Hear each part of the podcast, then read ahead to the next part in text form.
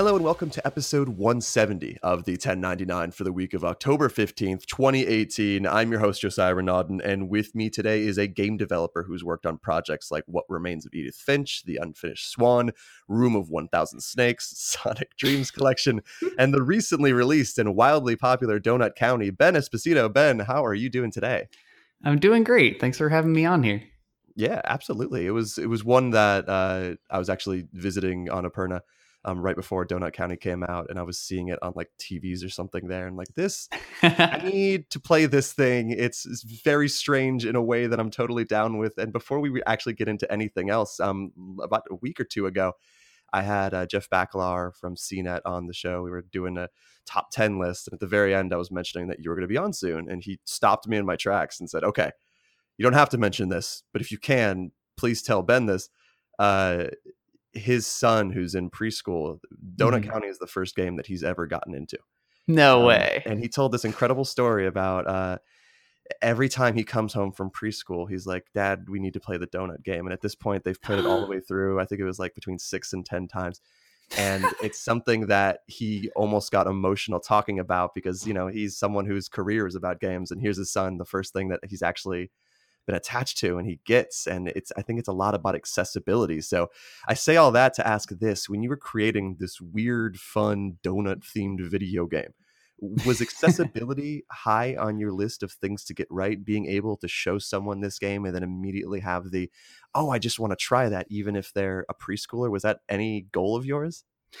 Yeah it's actually really funny because uh, they were really the target audience because my intended audience for this game was like parents to play with their kids. Like tech savvy parents who want to play like a cool safe and fun and interesting game with their kids. And so a lot of the design of the game revolves around making it accessible for new players but also being interesting for seasoned game players. So that's like really awesome to hear that they had a great time. Is that one of the hardest balances to strike? Because usually you see games where it's like Dark Souls, where I am this is for a very specific type of person. Where if you get the casual game, it's very much eh, mostly casual people are into this. Were you struggling a lot as you're making this game for making sure, okay, we don't want these puzzles being too crazy and complex because then we'll lose this half of the audience, but if it's too simplistic, this other will leave. Was that just a balancing act throughout the entire development cycle? It was really not easy. It's um I think the hardest part is that you have to make trade-offs all the time. And so I think I ended up trading off complexity for that um, for uh, accessibility. And so like one of the rules I had in developing it was like you can't have more than one button. So the game can be played with, you know, just a mouse or it can be played with just, you know, tapping and dragging. Um, and the console version, you know, has a pause button, but uh, there's only ever one real button that you press. Um, and then same with the puzzles was like, I want puzzles that you can't just stumble your way through them, but it doesn't take more than a few steps for you to walk through uh, the solution. And also, the solutions are supposed to feel pretty intuitive based on just the meaning of the objects in front of you. They're not like abstract puzzles at all. So those were like the things I was thinking about going into it, but it was hard to stick to those things because there's so many times when I was like, ah, I could add this really cool puzzle, but I need you to be able to do this one other thing that kind of breaks the rules. So it was hard to not. There was a lot of things I could have done that I ended up not doing, and those were the trade offs that I had to make. Puzzle design is something that fascinates me. I haven't had to work on it in terms of my development career yet. But I was actually I was playing a game last night that I won't mention because I don't want to call out. Um, and I was talking to my roommate about some of the puzzle design that was going on, and we had kind of come to this conclusion that a puzzle is not fun if you suddenly the light bulb goes off and you realize the solution, but then you have to go through like seven steps to actually complete it. it's that thought process of as soon as I know what I'm supposed to do, I should be able to kind of just do it and not spend 15 minutes putting the pieces in the right spot so that this works together. was there a version or ever a time with Donut County where you almost had a hard mode where maybe God forbid there are two buttons you're grappling with and suddenly there's a lot more to deal with? Or just did you fully go in on this needs to be one button accessible? Well, actually, there were a lot of experiments early on where I had so there's in the in the game there's a mechanic where you can launch objects back out of the hole, and uh, I had a lot more experiments with puzzles that were about like launching objects to hit certain things or like there's a thing where you can move the hole and launch something to get it to like, launch at an angle. And so there's like you could shoot a basketball into a hoop or whatever with this. And the those things totally had the problem you were describing which is that like the solution is obvious but getting like you, one i think in a puzzle like once you know the solution and then there's like a timer that starts going off in your head where it's like okay well if i can't execute this i'm going to get more and more frustrated until the timer runs out and then i'm going to quit.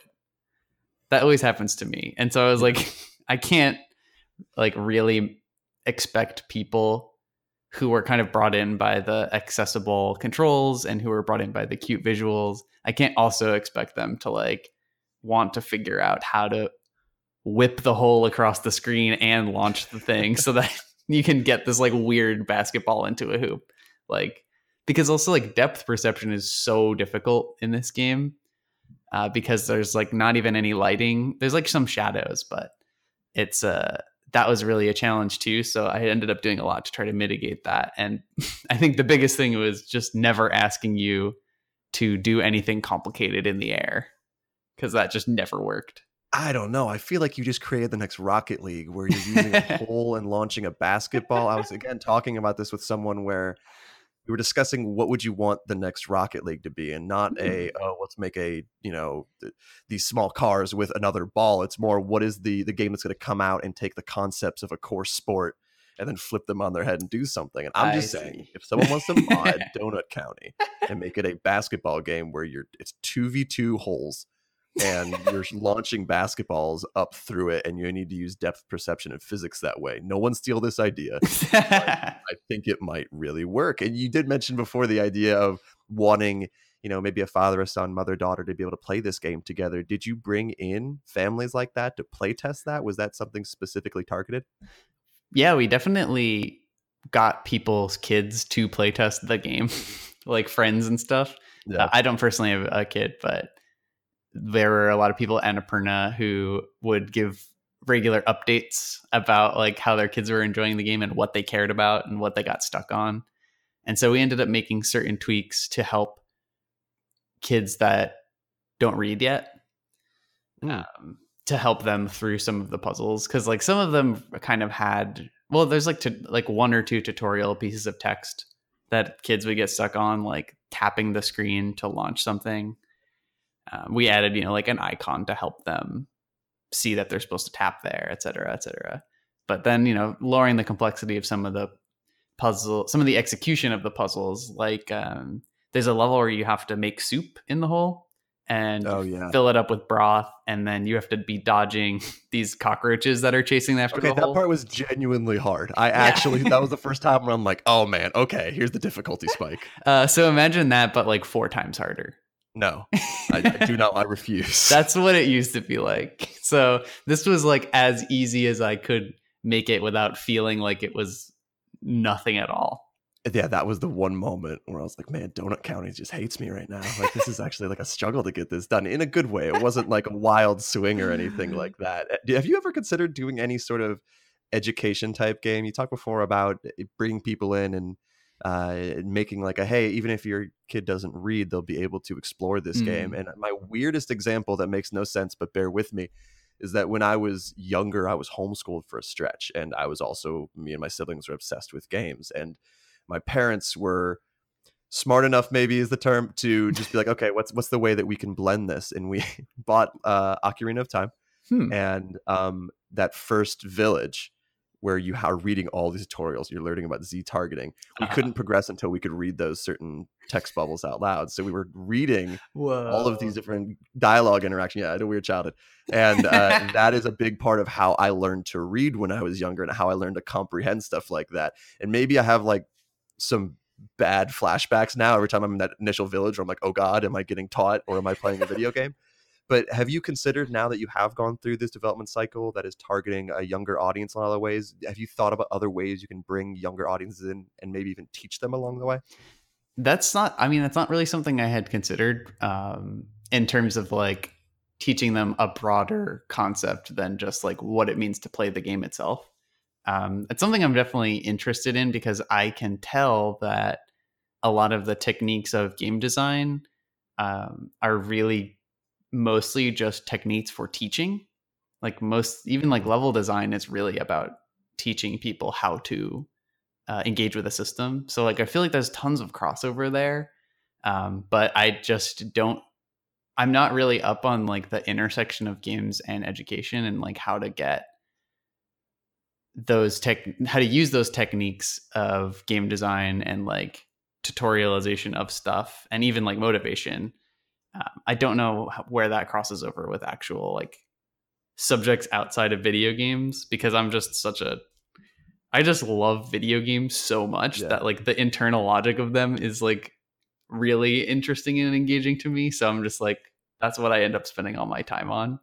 But uh just make a sequel to Math Blaster. Can you get the Math Blaster license? That's oh what I really want to actually play. That game, speaking of homeschool games, boy. Was that was, was that a, a, keystone experience? That was on the docket. Yeah. Like if if we're talking about games that shaped my life, maybe Math Blaster is actually higher up than I would ever care to admit. Uh since the game's come out, you went on vacation. You've been, I'm guessing, doing less work since the entire development. like, I mean, you've been doing press, even you're doing this interview right now. But how different does it feel, you know, knowing that the game is released and you're finally done thinking about donuts and donut holes and and eh, millennial language and, and that sort of texting in the game after i mean i think it was around five years you've been working on this does this feel almost Ooh. foreign I feel like it's starting to catch up to me. It's starting to dawn on me. Like it's been too long. It's the game has occupied a space in my mind for so long, which is just like, oh, the thing I'm supposed to be doing now is working on Donut County. Anytime I would have fun and I would have I would be relaxing, there'd be this like really small voice that just gets louder and louder that's like, hey, you should be working on Donut County. and I'm just like, oh, and I just like wake up and I'm like, uh oh, I guess I have to get to work. And now that's like mostly wrapped up and uh it's I'm it's not easy to adjust to. I'm I'm I've been trying Does really it almost feel like a breakup? Like where it's just something that was in your life and suddenly is gone and you can't really go back to it? It's interesting. Yeah, it's like I guess the thing that would be different maybe is that I don't want to go back to it at all. Okay. I have no desire to go back to kind of like the digging in the trenches type of work that I ended up uh, that was like so difficult so to do. breakup. Yeah, I guess so. I mean, I guess if you were to run with that metaphor, it it's not, was not a great relationship. Full speed, yeah. not necessarily a healthy relationship. Um, like I, I've said before, I just it's not easy for me to recommend someone else pursuing a project of that scale by themselves. Uh, not that I did a great job of doing it. I think I, I'm I say this because it was very challenging and very risky, and I did end up finishing it and maintaining my health and sanity, but it was a little touch and go there for a bit. Could you have ever even imagined at the start of this that would have been it would have been as hard as it was? Because no one really if you have a really great idea and you get excited about it, and like you said, you you love games, you love making games, you don't really think about how difficult that might be. Did it has this experience one made you more wary about starting a new project by yourself and two maybe also have you been talking to other this is my other weird analogy i'm going to do you know when people have kids and they immediately when they tell their friends like it's way harder than what you think it is like, you have no idea until you actually do have you told other indie developers like just get a smaller team. Don't do everything. It's terrifying. Well i think i think the problem with that and i'm sure it's the same way with when you have kids is like you cannot tell somebody how difficult something is. Yeah. You can't actually communicate it in words because I've I've imagined you know a situation where I could go back and tell myself anything uh, at the beginning of the project And if I told myself it would be really hard and it would take five years to finish this game and it would be just a real slog, I wouldn't have believed it. I'd be like, ah, come on. I can do this in a year. That's not a, like, even if I showed myself the game, I'd be like, oh, that, that's not a big deal. I could like make all those levels and all that art. And so, like, I think the only real way to learn is to go through the punishment, basically. Yeah. Like, I think uh, there's definitely a difference in talking to indies who are new and indies who have shipped some stuff and have ended up in a rabbit hole type situation like me because they have what I what I refer to as the fear, which mm. is something that you only get when you're halfway into a project and you wonder if you've uh you're in the sunk cost fallacy zone and you're like, uh, is it even worth it to finish this thing? I have like at least double the amount of time to go to finish this project.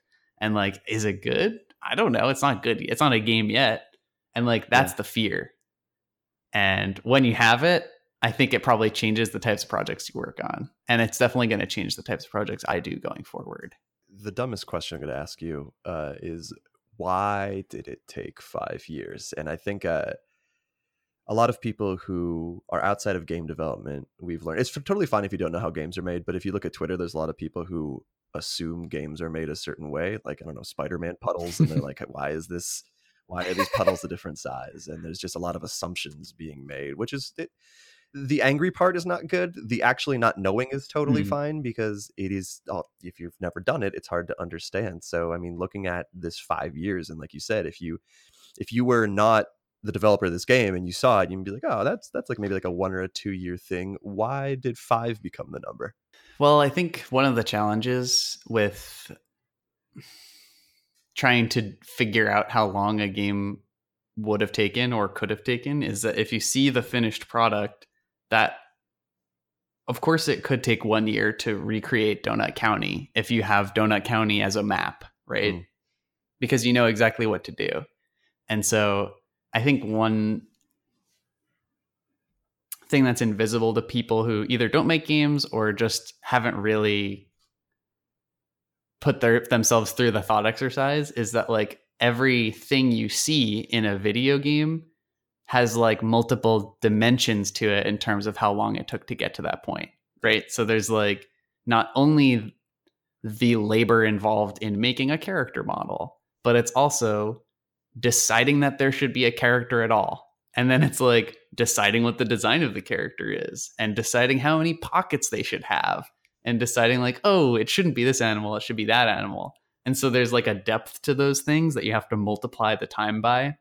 But you can't really tell what would have taken a long time to arrive at because sometimes the really difficult design ideas or artistic ideas like are so simple that you don't think about them when you look at it and so I would probably still be fooled looking at Donut County being like, oh, that's so simple. But it's like, I know for a fact that I redid the menu three different times because I wanted it to be yeah. good. And I ended up writing my own menu system because it couldn't do what, because the Unity system couldn't do what I wanted it to do. And like, I redid the story four times and I like remade a bunch of the characters a bunch of times. And so, like, this kind of like extra depth to it multiplies the amount of time involved by like a really significant amount. So part of it is like, yeah, I ended up like there was so much labor involved in making this game that I did most of myself. But also, yeah, it's like I wanted it to be good. And the longer I did it, the more I realized like, oh, I have to redo things to make it better. And so that's like where that multiplication of time came from. At what point and maybe even what year, if you can remember, did the concept for Donut County stop being a oh that's a funny thing to actually becoming a game that you want to devote your time, money, and energy to? Because you look at some of I don't consider Donut County a joke game by any extent, but like when you first hear about it and you see it, you're like, oh, that's a really funny, cool, original thing.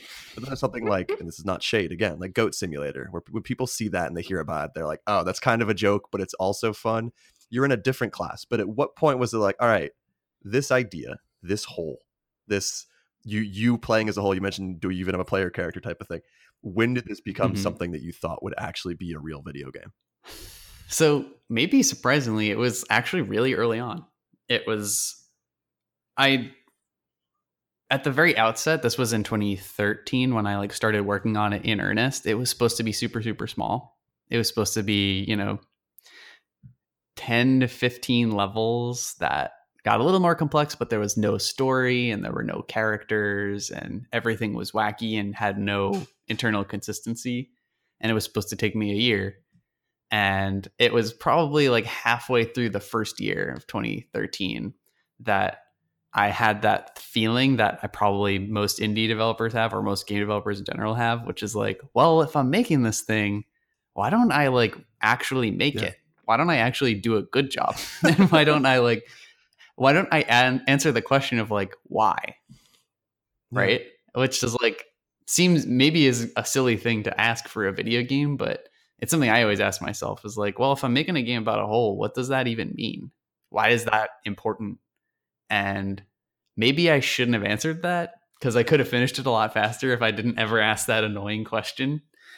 Um, because like I think there's a value to a game where the joke is that you made the game at all. Like Goat Simulator is a good example. Goat Simulator is a good example of that. Where like the joke is that it exists at all and it's actually a whole game that you can play. Because the real game is like in your mind when you hear of Goat Simulator. But they executed it and it's an actual game and so you're like, "Oh, wow, that's really funny. I guess maybe I'll buy that." Um I I like overthought it, I think.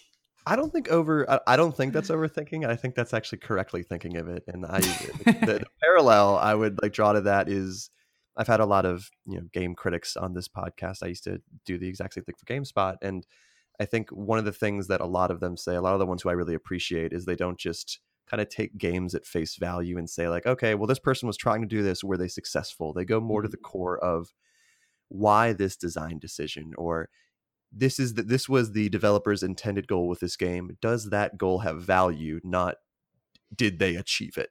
And I think mm. that's kind of where your mindset was with Donut County, where it's not just like I'm gonna make a whole game. It's like, do we need a whole game? Like, why, why a whole game? It might have actually been in like the pitch deck for this, and then the right. next slide explains why whole games are very important. And your game actually fills a very specific type of genre. And the only game I can really compare it to, because a lot of people say like, oh, it's it's Katamari.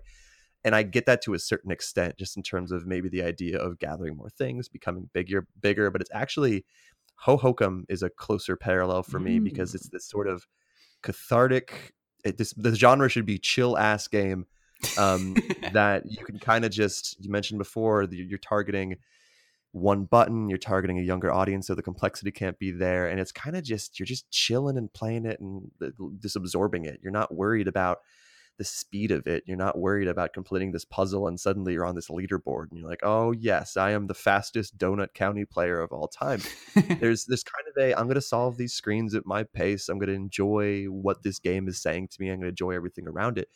Was there part of you you mentioned before the simplicity also just a i'm going to make a game that's kind of a i've had a long day at work i'm just going to control this hole and put stuff in it that was totally the idea from the beginning like i the beginning like the initial pitch says like i'm going to have puzzles and there's no fail state at all you're never going to be able to fail this game and maybe that was i don't know if i should have kept that assumption for as long as i did but I think it. I, I think do think it paid off because.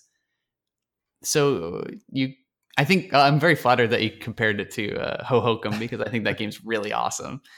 And uh, but like in terms of like the Katamari comparison, like that was maybe there a little bit at the beginning in terms of like collecting things, and by the beginning I mean like that was you know the game jam version of this game was like yeah. oh yeah it might be like Katamari, and then after that I did not set out to make it similar to Katamari in any way. And I feel like people like really compare it to that game and maybe think that it fails a little bit for not delivering on it, but I was not trying at all to make it like that game because I love Katamari so much and I think it's so interesting and cool. And you know, part of the reason it's a game is because it has a timer. Uh, and, mm. but the timer is also like very infuriating in a lot of cases. So I didn't think I needed to re visit that feeling because that feeling already exists and there's lots of Katamari games and they're all really awesome. And I wanted to explore that. Yeah, way more chilled out, way more relaxed, and like, yeah, way more kind of like story and world friendly concept for a video game. Uh, you know, it's funny. I actually, just being honest, you mentioned before that people were saying it's kind of like Katamari, and maybe their expectations were shifted when they played it. And so much of what I heard was the same thing. So when I started it, and I realized how chill it was compared to that, it was almost this dissonance at the start where I'm like, wait, mm-hmm. where's the where's that extra layer of Katamari complexity? And then you just kind of in a good way say, oh no, wait, this is a different thing. Like get your brain out of that space, get it in the space of again, the Hohokum thing is what stood out to me. So w- other than Katamari, was there a game that like do you ever get upset when you get compared to certain things because people might set weird expectations is there kind of a here's the game that was the most flattering to be compared to and here was the one that was like hmm. yeah you do not get it i think it's interesting because there's so few games that people are able to readily compare it to so i don't yeah. think i've really gotten anything more than Katamari because it's like not only is it the collection thing, but it's also like it's a cute game, and uh, that is I think that Katamari comparison covers both ends of your question, where it's like eh, on the one hand that's extremely flattering and really awesome, but on the other hand. I'm not trying to make that at all, and I think you're wrong if you expect this game to be Katamari. uh, so yeah, I don't know. Like I haven't gotten many comparisons to anything else. Yeah, I guess there's not a lot of donut themed games. Huh? like this is kind of its own thing. I, you mentioned before that the, you know, there's so many different iterations of what this is, and that's half the fun. I think if you're looking back at your development, be like, man, remember when it was like this? Remember when mm-hmm. this was actually about uh, like croissants the entire time? It was an entirely different thing. Was there ever a time when Donut County was more of an open world structure where the final game is more screen to screen it's scene to scene it's here's these items you can readily see and it'll expand a little bit and suddenly you're like oh shit i can get the entire barn in here after i eat this tree or this stump or anything like that but was there ever a time where again referencing katamari there's maybe more of an open space where you can mm. explore the world and keep expanding in that way not really actually the mm. i think the reason for that is because really early on I decided that it was not fun to have the camera move around. I because so there's a game that's uh very similar to my game on iOS called Hole.io um, uh-huh. that did not have this assumption, and I think it's a little bit worse off for it. Which is that like yeah, the camera follows around the hole on the screen, so moving it, you're not actually like one to one moving your finger in the hole, you're driving the hole, and the when it reaches the edge of the screen, the camera follows it. So like moving around and wiggling stuff in never feels quite right. And that was why I decided really early on, like the camera can't move around because I can't get the level of granularity and the kind of like interesting physics interactions you can get when the camera's fully focused and every little bit, every move of your finger or of the control stick actually maps to the position of the hole. And so that kind of dictated the types of levels I could build. Uh, but also, you know, it, it was a nice constraint for me personally because uh, the worlds that I was building could be way more focused and I could build out the I could build out scenes that had an art to the way they were framed and I could yeah. tell a story with the things that you were seeing. And so that kind of became more important to me than being able to explore. So I never really pursued that in a serious way, although the game did used to be more open ended in terms of like what levels you could play in what order. I ended up changing that to be linear kind of later in the development of the game. Uh, let's briefly and not to promote it, but let's let's quickly talk about hole.io because that has to be one of the strangest things for you because and we'll talk about this a little bit later i think it's really important for indie developers to share gifs of what they're doing on twitter because it builds excitement i talked to the sable developers on the show and they have some of the best gifts you could ever see about their indie game um, for people who don't know, so again, someone released something that was just Donut County, but it was on uh, iOS and completely jacked your concept. Were you able to get that taken down? Did you get in contact with the person? I don't want to revisit it too much because whatever is in the past, but what was that like and how can indies protect their work in this way?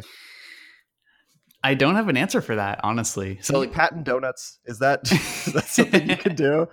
You can't patent being a hole. You can't. Okay. You can't trademark a mechanic.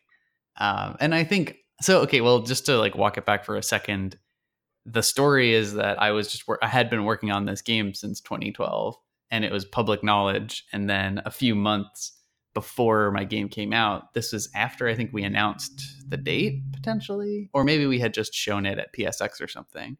But shortly after that, there was a, a free to play mobile game that looked a little bit similar to my game and involved a hole in the ground that when you put stuff in, it gets bigger. Um, so uh, it's I find it really hard to imagine the person who made this did not know about my game uh, because it's I don't think making a game about a hole in the ground is like the most efficient and and simple idea. um, it's a really roundabout concept. So um, anyway, I was like really shocked by it because it was a surprise to me and people emailed me and said, "Hey, I saw this Instagram ad this looks a lot like your game. And I looked at it and I was like, whoa, this is my game. This is totally my game.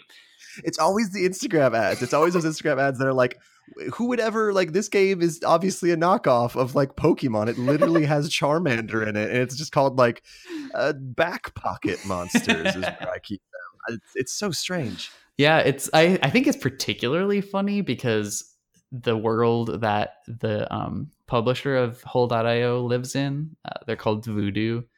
Um, they don't exist on Twitter at all. They exist in the realm of Facebook and Instagram, which is interesting because there has very little crossover with like indie game makers and the indie game audience.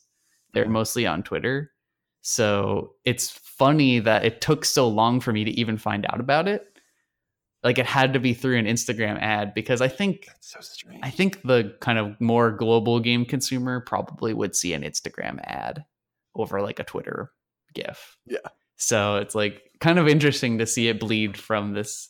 Well, it revealed a much like bigger market that I think only plays free to play games. So it's not like I was really competing on that grounds, but it was really interesting to see that game just blow up because of all those ads. Was it deflating in terms of you know you weren't done with the game at that point and suddenly someone's like here's yours is different end up being different but was there a moment where you're like wait do i really want to spend this next chunk of time finishing this or is donut county already out there i mean luckily when it did it came out so late in the development that my my train was moving real fast and i could not jump off of it. But had that happened years prior when you know things were really difficult and there were a lot of unknowns in development, I don't know what kind of effect that would have had, but it would have it would have really significantly dented my morale. And I don't know, morale is kind of the only thing I had going into this. Yeah. No, so, I get that. I don't know. That's as as a one man development team, I'm pretty sure morale is what you need. Like it, it's kind of what pushes you forward. Did you have any order, like any sort of producer, anything helping you, community manager? Was this really all you? It was just me driving it. I had once I I started working with Annapurna, um, they helped a lot in terms of like we had weekly meetings where I would be reporting to them with like, hey, I'm working on this stuff, and they would keep reminding me about stuff that was coming up and things that I need assets I needed to get, trailers and stuff. So that was really really useful, but that was only like the last year of development. Do you want that at the start of your next project? Oh, like that sort God. of like throughout talking about it? would that be too much? It, I think, depends on parts of the process, but I really can't see a problem with having someone else uh, feel a little bit responsible for the project, like throughout the whole thing, just because it's so hard to kind of like keep yourself on track and motivated and remind yourself what's important about the project at every moment. I think it would just be so hard to I, I talked to Felix Kramer recently, who does some different production work for people, and I, I think the concept of when you're an indie, you want to be able to spread your legs and do things the way that you do them. But then there's also if you're if you work from home and the computer's always just right there, why not at Friday at 8 p.m. just put in another four hours, or why not Saturday at you know at 2 2 p.m. You're just like, I guess I could just work for a bit. I'm not I'm not doing anything until eight. I might as well just you know at, make the hole bigger or something like that. You did eh, you mentioned that you you kept your sanity at points. It, it's a hard thing to do during development. Was there a time where someone had to like pull you aside and be like, you need to separate yourself a little bit from this development process? I think I've I haven't really had problems with working too hard because I kind of I think I know my limits pretty well and I I don't I tend to always go to sleep. I don't ever work, you know, like I, I don't good. pull any all nighters or anything. Um, but I think the real forcing factor was like well, okay. Well, I think I needed someone to tell me that, but I didn't get it. And so what instead happened was I was just running out of money. And I was like, whoa, wait a minute. This whole situation doesn't actually seem to add up because I'm not done with my game and I'm running out of money. Yeah. And so I need to figure out like, do I pause this game and work on something else for a while to make money or like what do I do? And that kind of like forced me into a situation where I had to start taking the production of the game more seriously because I had kind of just pushed it off and said, you know, as long as I keep doing it, I'm doing as long as I keep working on the game, I'm doing the right thing. And that wasn't actually true. I had to like actually manage other parts of my life and uh, you know, the financial situation was a big part of that. So, was, I wish I had it earlier. Yeah, that sounds so stressful to me. That just make thinking about that makes me sweat. That's uh, one thing life. That, I guess it is. One thing you really pulled off, and I wanted to ask you about was the writing of the game because that could have gone extremely poorly. it is it is hard to find this certain level of humor and sort of I don't even know if it's millennial. It might even be younger than that, where you, you understand the certain lingo and what people will say. So, how hard was it to strike the right balance between the writing where there's this cute millennial tinge. It's also poking fun at digital conversations. It, eh, you talked before about testing with younger audiences. Did you need to like talk to your, I don't know, 15 year old nephew and be like, all right, I'm making this game where people have this phone. You could text with people. You can also just randomly send them like, I think it was ducks uh, mm-hmm. back and forth for for humor and you know people have very bold bright personalities how hard was it to make that work so I didn't test the dialogue with anyone. um, well, then I'm even more impressed. I was well. I I was very fortunate. Uh, my partner Geneva is a writer as well. She's a cartoonist, um, and she helped me kind of figure out the voice for the game, and she helped me figure out you know the voice of a lot of characters and also just the structure of the story and stuff because her job is to do story and she's really really good at it so i'm really thankful that like not only was she able to help guide the writing in that way but also she's extremely funny and we were both really avid twitter users in the age of absurd twitter comedy.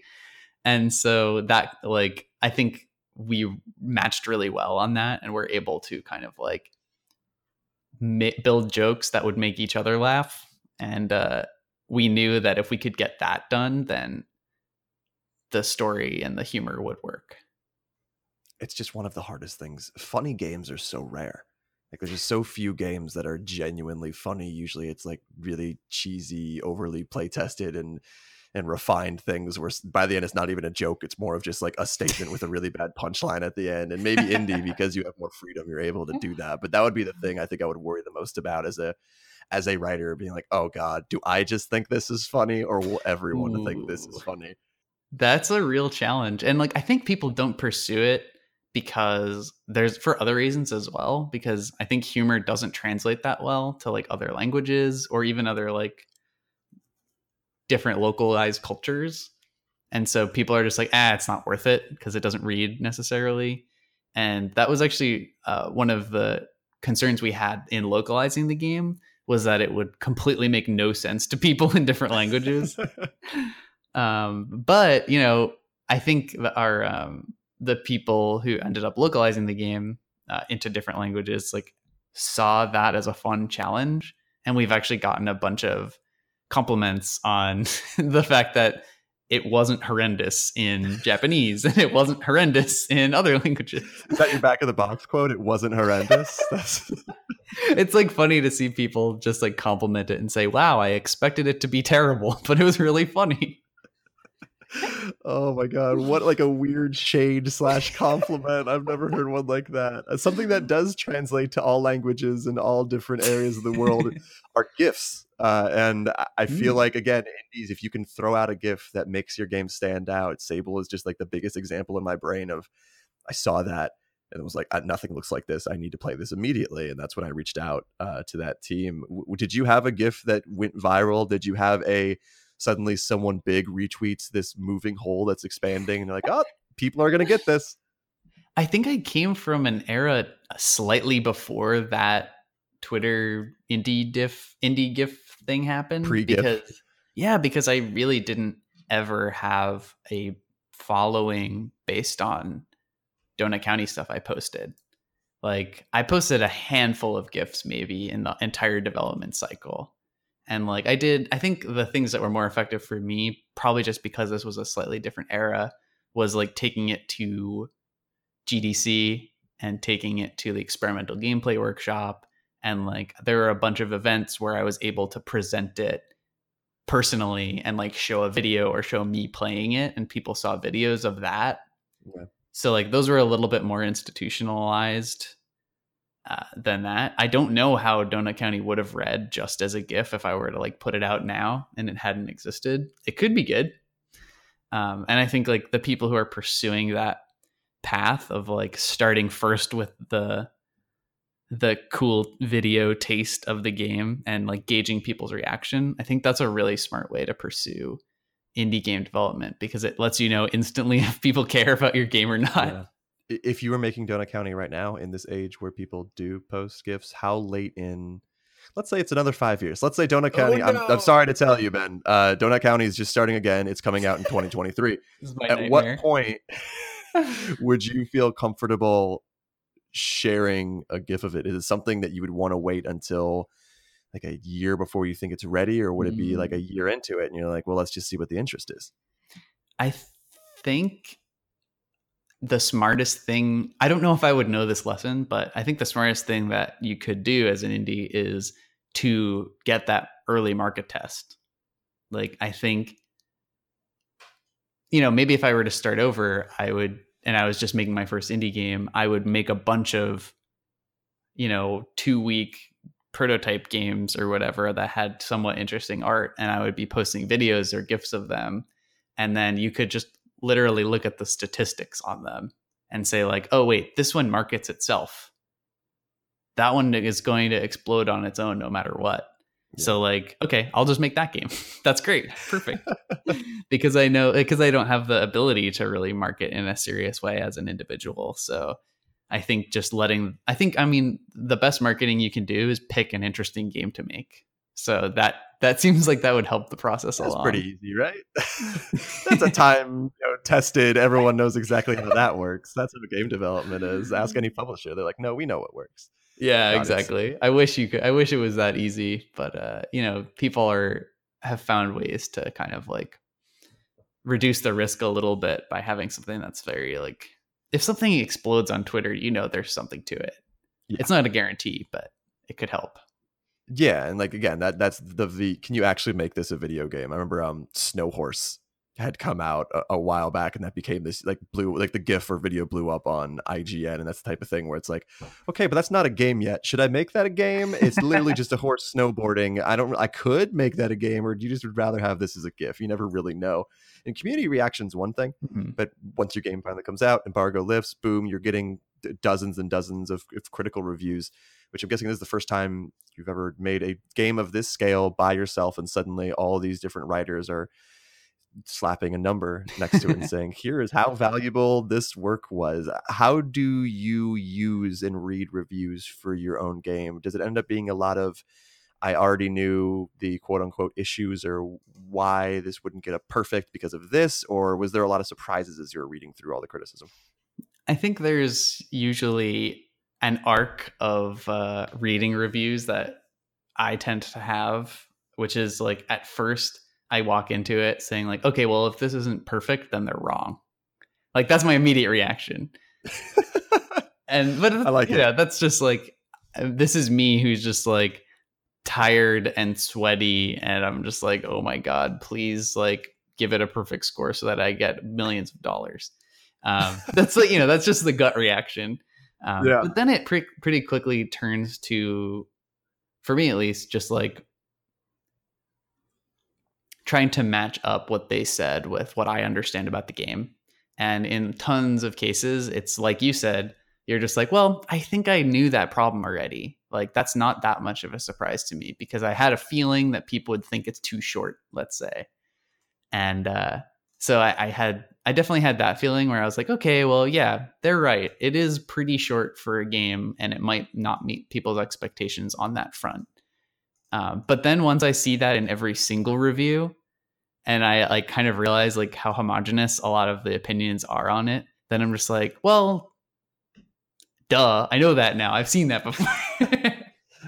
yeah. So it's a, it's kind of like a, a, a wild ride of uh, trying to figure out if I should how seriously I should take them and how much I should integrate that feedback into you know my process for the next time. I don't really know um, what to do for the future in terms of that, but I do know some of the mistakes I made in terms of like messaging the game, uh, and I think that was helpful to get out of reviews. But that's probably that would have been the healthiest thing to stop at instead of being like mad about someone saying that it was too short. Uh, but that has to be the hardest. Well, there's two hardest parts. One is because you're so close to this, any sort of criticism of the game might kind of uh, feel like a criticism against mm. you because you're like, this is my thing. This is my five years of work. Motherfucker, please don't say anything bad about it. But also the integration of criticism into your next project because these are I'm a former critic, so mm-hmm. like I I get it if developers are like, what do you know? Like you've never made a game, you can't backseat develop and tell mm-hmm. me, well, this should have been like this when you maybe I tried that and that didn't work, or that didn't test mm-hmm. well with people, or that just broke every other feature. And I would assume that's one of the hardest things to do, but spinning that positively because you did get positive reviews and people really like Donut County. Was there one review or even one paragraph that stood out the most that you still think about because this is something that again you poured so much time into that you saw and were like, oh wow, I, I did it. I, I achieved the goal I set out for. I think, well, obviously, I don't think the game is perfect. I think it has flaws for sure, and people have pointed them out in ways that I'm like, yeah, you know, that makes a lot of sense. Um, but I think the things that hurt, not hurt, the things that affected me the most were seeing user reviews because user reviews, in some way, I mean, they might be like outliers, but a lot of the times they'll just kind of like say what a lot of people are thinking, but who wouldn't normally say it. So yeah. like I think Steam is actually kind of a good place for that. Like whether or not, you know, they might be exaggerating or they might be full of BS, but seeing like someone leave a review that's like a negative review, they're like can't recommend and then the review is, "Hey, I really loved this game. It was awesome." but I finished it in under the review or under the like return window of two hours, and I don't think it was really worth my money. So uh, buy it on sale. I loved it. Can't recommend it. just, yeah, that's when it's just like, wait, is that really a thumbs down or is that like a thumb diagonal? Like, yeah, I was just like, whoa, that's like a. I mean, I don't know. I think I, I think I was.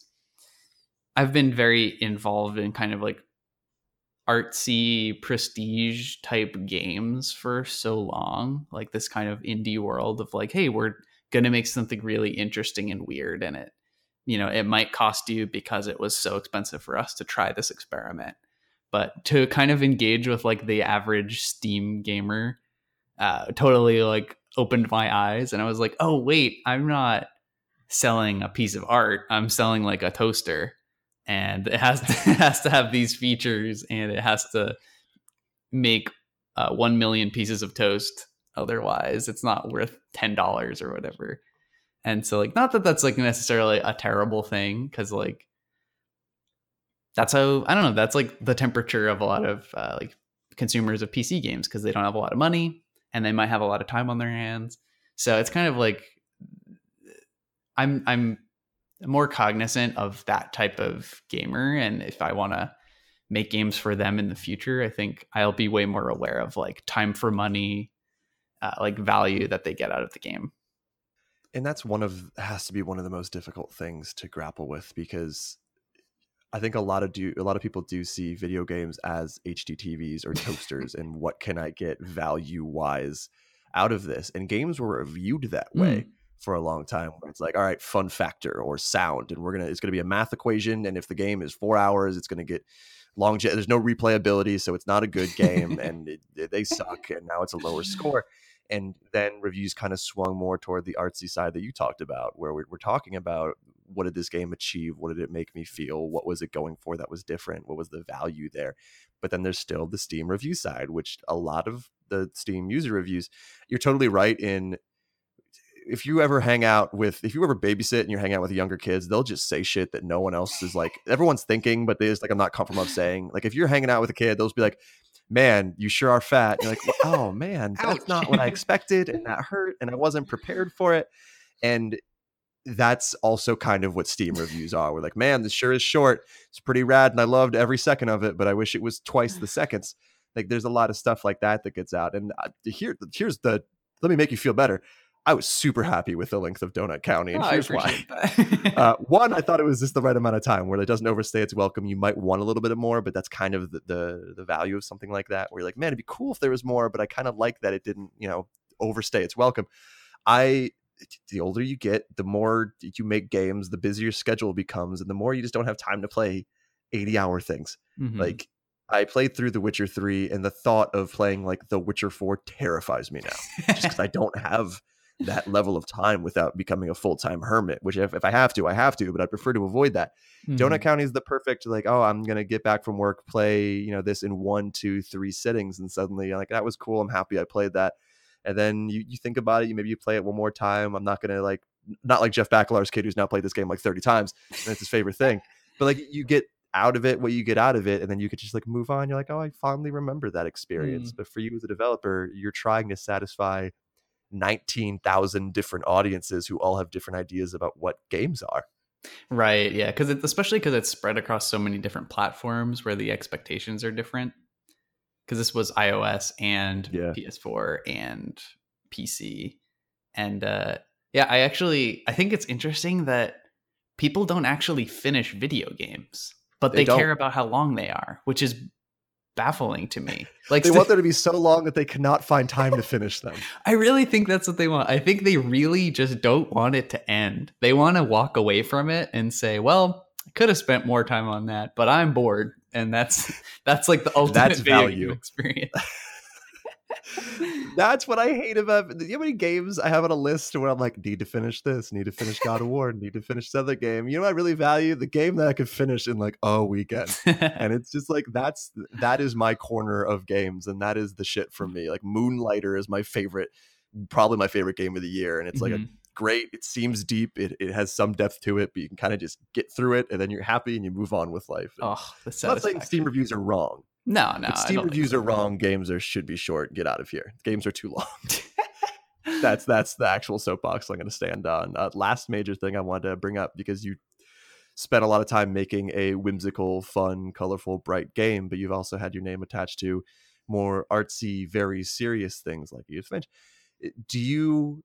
I am not asking you to say what you're making next, but let me at least put you in this headspace. Do you want to go back to something that's more serious, almost like a a Gone Home or a Tacoma or something like that that has more of these strong, deep character interactions that are beyond conversations about donuts and apps and helicopters and and, and craziness in this city. Is there part of you that's like, okay, this is out of my system, and now I need to make, I don't know, a fucking horror game?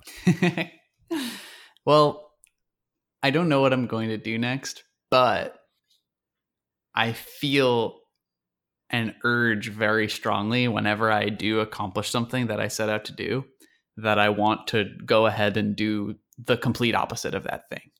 Yeah. I always want to explore the other end of the spectrum when I feel like I'm satisfied in terms of like, yeah, I've I really fully executed on making a game that is kind hearted and is fun and funny and it doesn't have like a darkness underneath it. Um, it doesn't have like a deep depression that it's hiding behind it. I've just really set out to make something fun and something that was like very good natured. And now that I've done it, I'm like, okay, let's plumb the depths. Let's do this. oh my! I'm so excited to see this like the dark Ben Esposito game. That's just the most violent, awful thing. I'm really into this idea. That's really now. funny. Yeah, I mean, I don't. I think I just can't help but make something that's funny and like not necessarily 100% self serious, but it does. It's kind of. It seems like an interesting challenge to swing it the other way. So we'll see. I don't know. I'm actually okay. Make like amnesia, but with humor in it. I think that's the next oh. goal, or some sort of crazy horror thing, like Slender Man, but Slender Man's kind of a jokester. So like right before he kills you, he really just like hits you with a great one liner, and then you're dead. I think that's actually the best way to handle this.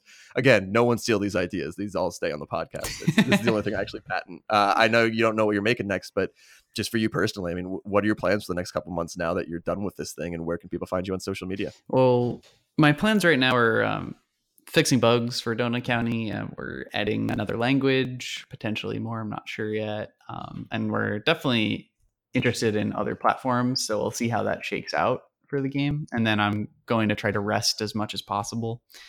And uh, in the meantime, you can follow me on Twitter, which is where I'm most active. That's at Torah Horse, T O R A H Horse, one word. And then my website's torahhorse.com, which has all my previous work on it if you're interested in checking that out, and my contact information as well. All right, perfect. Ben, thanks so much for doing this, and uh, congratulations on releasing Donut County and getting the reaction, the response it did. Again, it has to feel so strange for that to be out in the world now after just being so close to it for so long. But it was just one of those put a smile on your face games as soon as I turned it on. Hearing uh, Jeff talk about his son being just obsessed with this and this being his first real game experiences, it was an eye opener for me, for someone who doesn't have kids, but really it changed how what I wanted to talk to you about today because it's just a side of this I never thought of, and that accessibility is important. It's cool, and I cannot wait to play your high class, high humor horror game that comes out in like 2020. well, I really appreciate that, and uh, thanks again for having me on here. Yeah, absolutely. Thanks everyone for listening. Hopefully, tune back in for the next episode of the 1099.